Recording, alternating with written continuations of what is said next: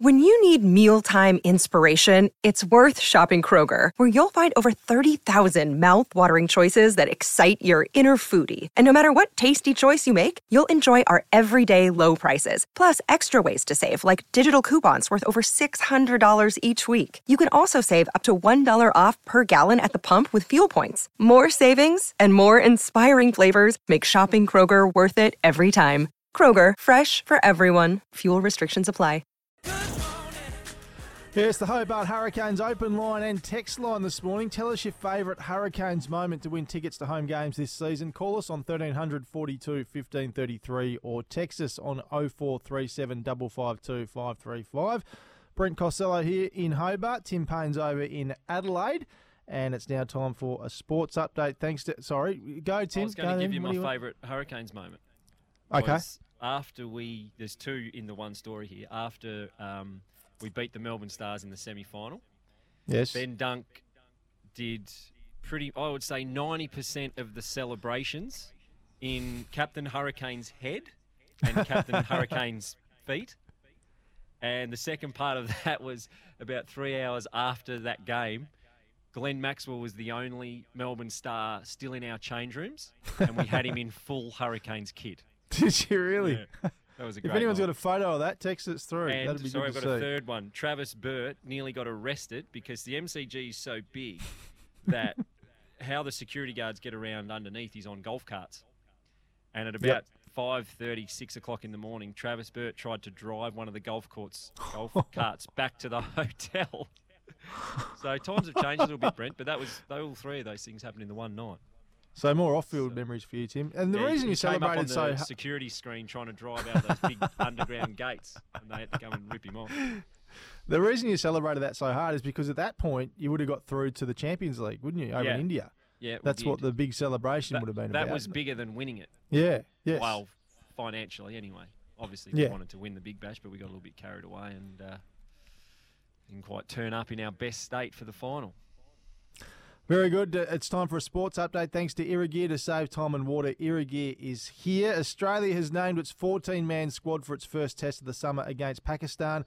David Warner will remain as opener while Alex Carey is still the side's first choice keeper despite being dropped after one game during the World Cup. West Australian quick Lance Morris has a chance to make his test debut at his home ground after being recalled into the squad. The first test, of course, starts December 14 at Optus Stadium, and Irrigear offers expert advice and better irrigation solutions to save time and water. Irrigear is here. Well, let's start with the squad, Paney. What did you make of that? No real surprises no there for you? surprises, was there? No, I don't think so. I think it was pretty clear in the lead up that Warner was was going to play. I think his World Cup form was excellent, and I, and I know we, you know, they're different formats, but um, yeah, I think he's he's been proven good enough for long enough um, to to stay with him for the start of this series. It doesn't guarantee him right through. Certainly, he's got to perform, but I thought his World Cup form, he's, he looked as good as we've seen him for a long time. So I didn't mind that selection. Um, Alex Carey, as we touched on, first choice Test keeper, hadn't had a great period of white ball cricket. Um, but I don't think his Ashes form was so bad that he wouldn't be selected for this one. And he, and he um, scored a really good 80 here during the week. So, um, and as we touched on, I thought his keeping in the Ashes series was absolutely outstanding. So, um, I'm glad they've stuck with him. And uh, but I think you know Lance Morris will talk of him making his debut. Maybe he will, maybe he won't. But I think if they pick their best three quicks, uh, he'll be on the sidelines. Right, let's get to the elephant in the room. Now, I loved your honesty all year. We're on our penultimate show, so don't hold back here, please. I'm going to get my phone here and set my recorder so I can record this. And Hamish has already had two individual requests for the audio of what you're about to say. Oh, it doesn't I'm going Brent. to, I'm going to read out Mitch Okay. Johnson's comments in the West Australian about David Warner and George Bailey. Then I'm going to play some audio of George Bailey's reply, and then we're going to get your response. So this is what Mitch Johnson had to say in the West Australian yesterday. When then captain Tim Paine's career was ending over the sexting scandal, chairman of selectors George Bailey said he didn't want to be part of deciding Paine's fate because the pair were close friends. Bailey said he would leave it to then coach Justin Langer and fellow selector Tony Dodemaide to work it out. What courage! The handling of Warner in recent years, who played with Bailey in all three forms, raises the question of whether Bailey was simply too quickly out of playing and into the job and too close to some of the players. Before your response, Tim, here's what George Bailey had to say to the media yesterday. Just um, uh, one on uh, obviously, there's a lot of commentary today about a Mitchell Johnson column and a few you know things he's had to say about. Um, well, Dave and and yourself, and I suppose the function of the of the selectors. Have you have you read it, and you, have you got any response to it?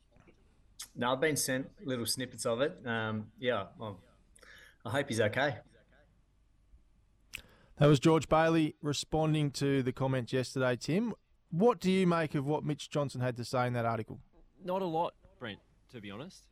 Not a lot. I mean, you could you could go through it bit by bit and and pick it apart. But at the end of the day, he writes a column where he's asked to give his opinion, and he's given it.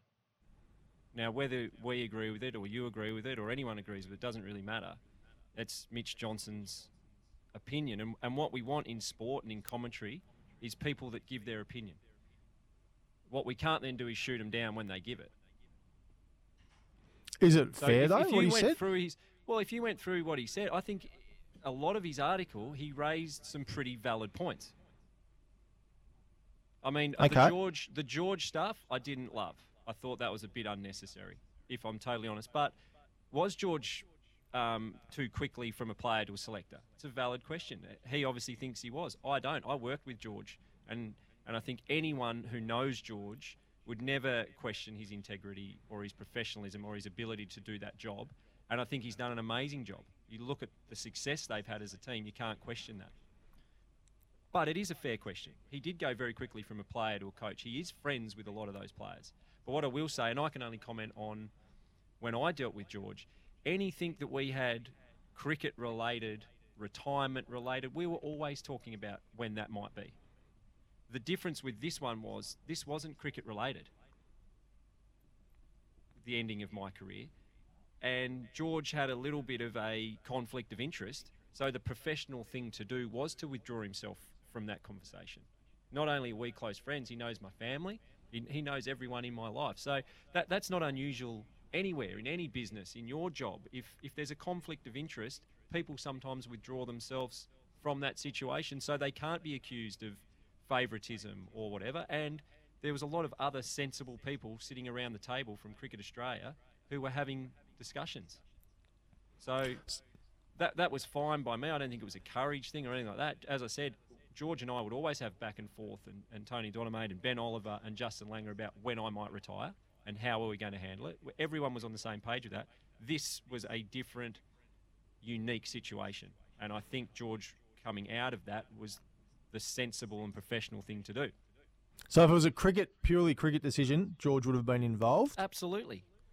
100% he would have been. He was yep. the whole time. it was always open dialogue. Um, and then I think you go through the Warner stuff.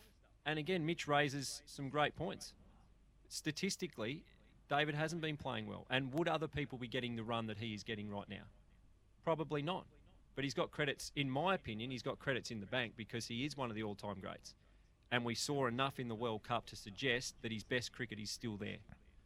Um, but yeah, I thought a lot of the stuff I, I didn't agree with it all, but I found myself reading it and asking myself the question, and that and that's basically what you want in an article if you want to put it in a newspaper, isn't it? Do you do you feel a level of understanding then because you're in the same situation now? You you are in the media and you do get asked for your opinion. And you do have to give it. So is there a sense of understanding from you the way he's gone about that yesterday? Um, well, I think it's, it's, probably clear to say you can read between the lines that him and Davey Warner probably don't get along. Mm. So it's a bit easier for him to fire a few shots at him. That's fine. But again, well, can you shed any light on that? I don't Their know. relationship? They're, well, again, they're just different people. I, I, have no nothing to shed on it. I think they're just different. And I, know, again, I'm only reading between the lines. From what I'm reading, it tells me that they probably don't get along. Um, but again, I think some of his points around the stats and his position in the team and him getting a little bit of extra um, time were probably ruined a little bit by the personal nature of it. Do, do you agree with that? Like when he and, and bringing sandpaper back into it, and mm. um, you know David being a person who used his power, his his leadership role for power and stuff like that. Like I, I played with David, and he certainly didn't do that.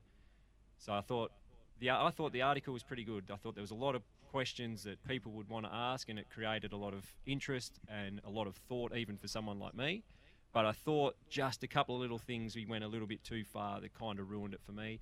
And the George stuff, I just found a little bit unnecessary. But We could sit here. gro- good on him for giving having the courage, if you like, or whatever, to give his opinion because that's what people like you want. Yep. And it has created a lot of headlines and a lot of newspaper articles for the cricket writers, and I'm sure they're happy to have something to write about.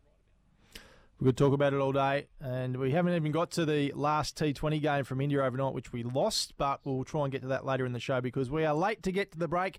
Coming back to wrap up the first hour next here on SEN Tassie Breakfast.